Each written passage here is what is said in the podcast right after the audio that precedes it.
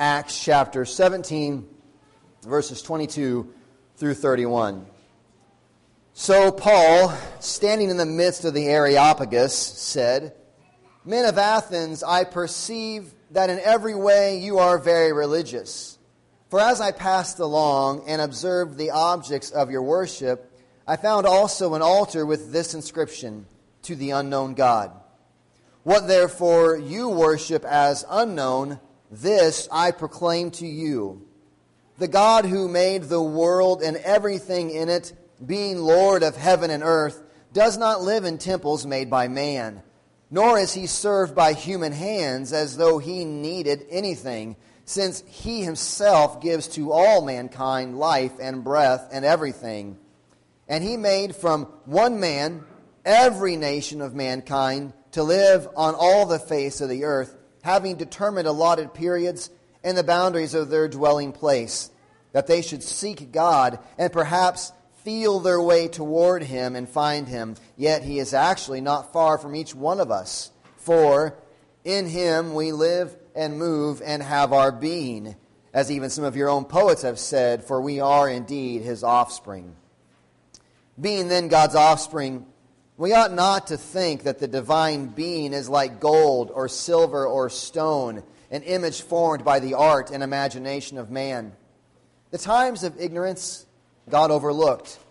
But now he commands all people everywhere to repent because he has fixed a day on which he will judge the world in righteousness by a man whom he has appointed.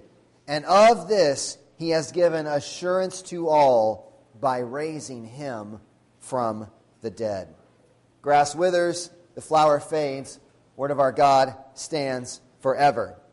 So, our text for this morning is uh, from a sermon that Paul preaches at the Areopagus, or sometimes it's called Mars Hill. He's in a group with philosophers, religious thinkers of the city, and they are people that have many gods, or uh, they have little g God, or lots of gods, but they do not have exclusive faith in the one true God. And so Paul shows up to discuss the latest ideas with them, and he begins to build his argument, making the case that this God, they have these the city is just full of idols and full of altars. And there's this one of this altar to the unknown God. And so Paul begins to make his case that this unknown God they refer to is the one true God that he is speaking of. It is the God that Paul says, I, This is the God I know. And he is the God who is over all things. He's not one of the gods among many. He is the one true God because he is the God who made everything, the heavens and the earth were made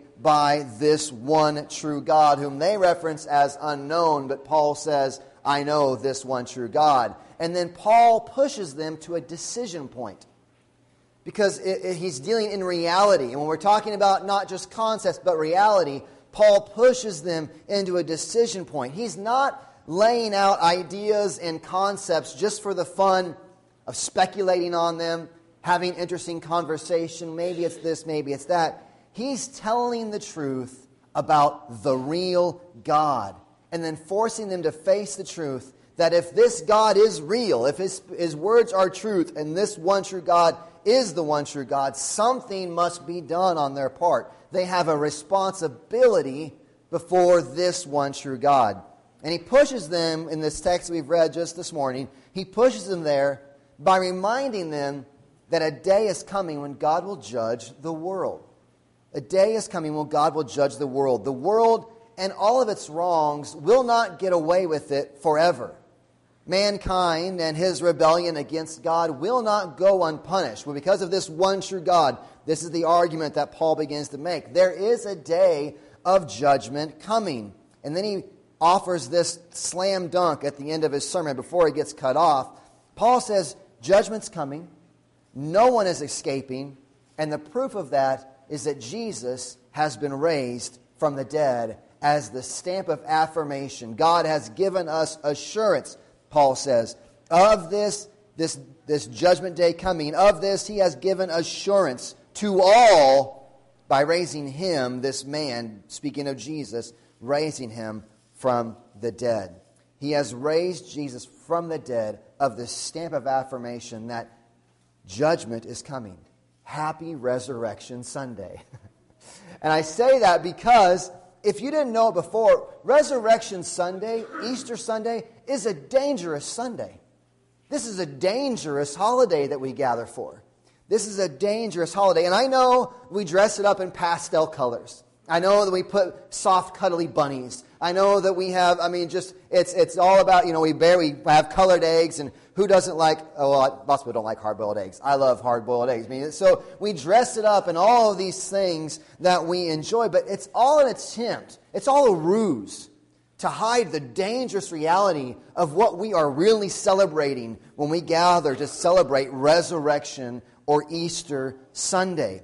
It's an attempt to make you forget. All of the pretty colors is an attempt to make you forget the reality of what is being celebrated. People across the nation are showing up for Easter Sunday services that, that don't have, you know, they, they're, for their showing up. They won't show up any other time, but they will show up for Easter. And I've got, I always want to ask this question. It's the worst Sunday. Why would you pick Easter Sunday to show up for this reason? Go, go in July. Go in July when the, the pastor's going to be gone. It's going to be a, a, sermon series through like a movie series or something like that. Go, go on, a, on a Sunday in July. But why in the world Resurrection Sunday is a dangerous Sunday to show up?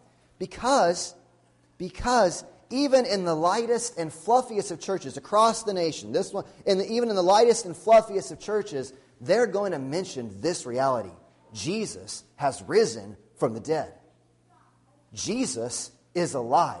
And it's unescapable reality that Jesus has risen from the dead. Here's what, the, what Jesus' historical resurrection does it takes Christianity out of the realm of, of thoughts and concepts into the realm of reality.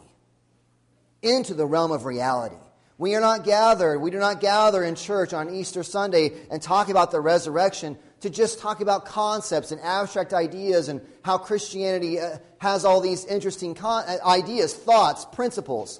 It may have that, but all of those thoughts, concepts, principles are based upon one giant reality Jesus is alive.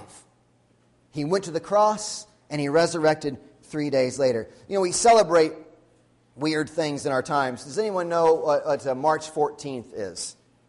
March 14th. Anyone know what March 14th is? It's Pi Day. It's, it's 314, right? 3.14 is the abbreviation is the, for pi. It's a never ending number. But so people celebrate March 14th because it's Pi Day. Does anyone know what, what uh, May 4th is? Star Wars Day, right? Because what do you say on May 4th? You say, May the 4th be with you. It's, a, it's terrible. It's corny. It's, a, it's awful. I, I'm embarrassed that I've said that now on tape. We celebrate all kinds of funny, ridiculous things in our culture today. And sometimes I think Resurrection Sunday, Easter Sunday, is far closer in our minds to Pi Day and May the 4th than it is to something like July the 4th. When we celebrate on July the 4th, well, that's Independence Day. That's an event that happened in history. When they finalized the Declaration of our independence, we celebrate July the 4th as a historical reality. And I want to just put it out there and be, stand on this reality. When we gather for Resurrection Sunday, it's not like celebrating May 4th, it's like celebrating July 4th. Something has happened in real history. Jesus Christ has risen from the dead. Resurrection Sunday is celebrated because of a real space and time event in history, the resurrection of Jesus Christ, the God man. Christianity is not about a fanciful story, it's about real history and what was accomplished in that history. You know, if I stand up here on a Sunday morning and we talk about all sorts of life tips, how to be satisfied with your life, how to be satisfied with your job, how to find purpose, how to have a happy marriage, how all that kind of stuff. You could easily look at me and just be like, you know, I don't have any interest in living a life the way that guy lives. I mean, and I wouldn't probably blame you. Go live your own life. But I could get up here and I could give you all sorts of life tips and how to run your marriage, how to run your finances, all how to have pursue happiness in your job. And you'd be kind of like, and, and I would totally be fine with you. If I ever did that, you have my permission to get up and walk out and ignore me. But if I don't talk about that, if what we gather is to talk about reality, then something must be done. We're not talking about personal preferences in this place this morning. We are talking about Jesus Christ, whom God raised from the dead. This isn't personal preference. This is reality. And the question that presses on us what are we going to do with this reality of a man whom God raised from the dead? Resurrection Sunday is a dangerous, dangerous Sunday, and that's why, because it forces us into the realm of reality. One of the few realities, one of the things that it forces upon us, the reality of the resurrection of Jesus Christ, is it communicates to us that this life is not final. This life is not the end. The very existence of Christ after his very public execution is enough to make you pause.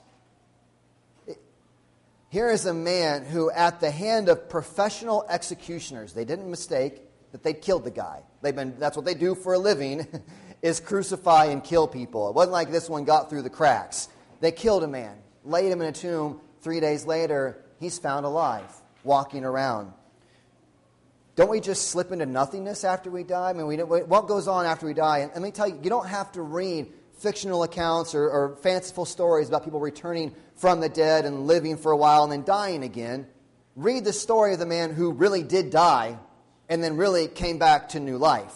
That's the story we should listen to. And on the one hand, this reality is terrifying. This life is not all there is because it's letting us know that a day is coming we will not be able to escape our transgressions. You may live your entire life as despicably as possible. Just be as vile of a person that you can be. And go to your grave and never suffer a moment in your life. Live a long life, never have any problems, just have everything go well. And, and that person who lives that despicable life and then and, and rebellion against God, hateful against God and man and everything else, and doesn't suffer, that person will not escape. Because this life is not all there is. Think about a statement like this from Jesus in Matthew chapter 12. He says, I tell you, on the day of judgment, people will give an account for every careless word they speak.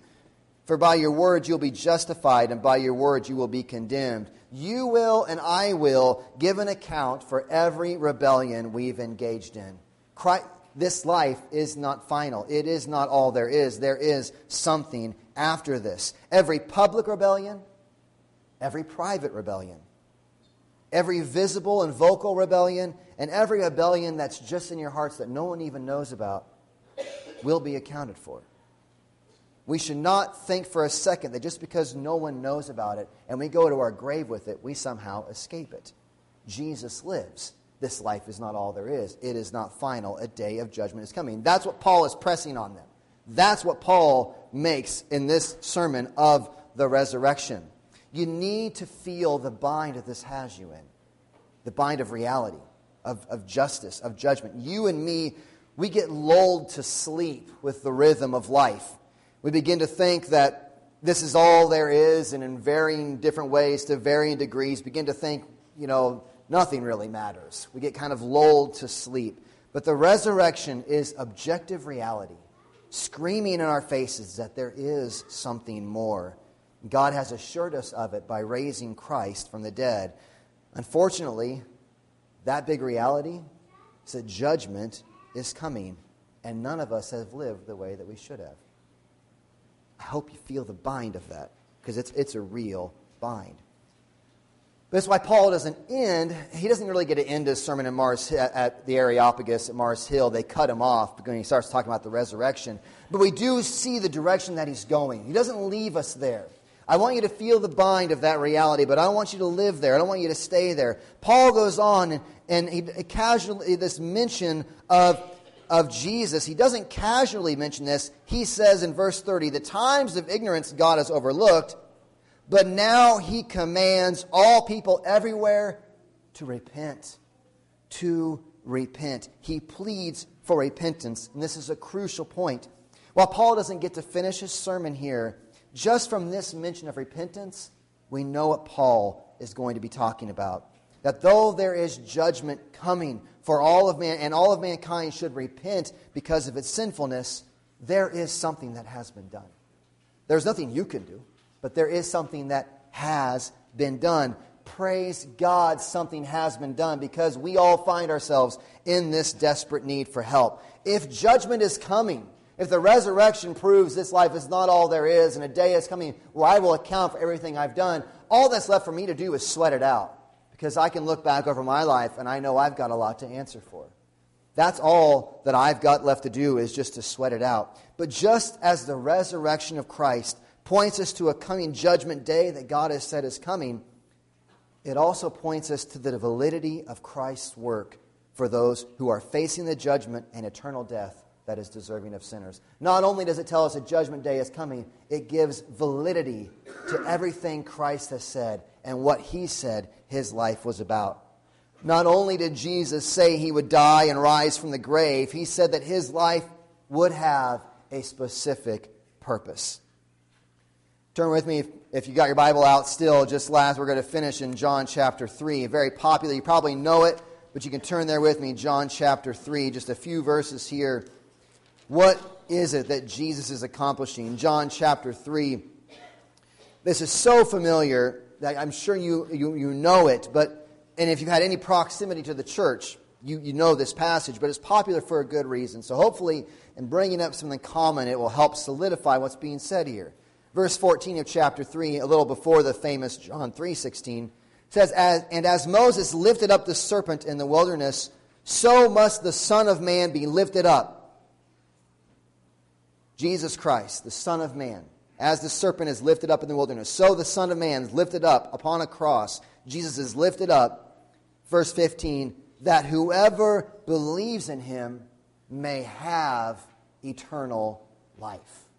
Not the eternal judgment they have coming because they found themselves to be sinners, but instead, that everyone who believes in him may have eternal life. Why? For because God so loved the world that he gave his only Son, that whoever believes in him should not perish, but have eternal life.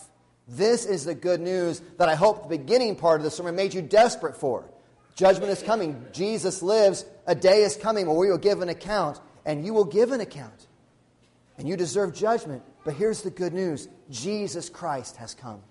Jesus Christ came. He lived the righteous life we all should have lived but didn't. He died the death that we all deserve as a sinner upon a cross, so that through repentance, confessing, Yes, I am a sinner, judgment should come my way. I deserve it, but I cling to Christ, this one who was sent, so that everyone who believes upon him would have eternal life. Jesus says in Mark 10:45 that he not, did not come to be served but to serve and to give his life as a ransom for many. Christ does all of this work, dies, lives the righteous life, dies our death, and 3 days later what does he do? He walks out of the tomb. He and his work are vindicated. And the call is for us to heed these warnings. Doesn't negate the reality of judgment coming. Here's here's what it does it calls out to us repent and trust Christ. Repent and trust Christ. Trust in His work on your behalf and be forgiven and reconciled to God. When we talk about the coming judgment and this work that Jesus accomplished, remember, the resurrection takes Christianity out of the realm of just concepts and ideas into reality.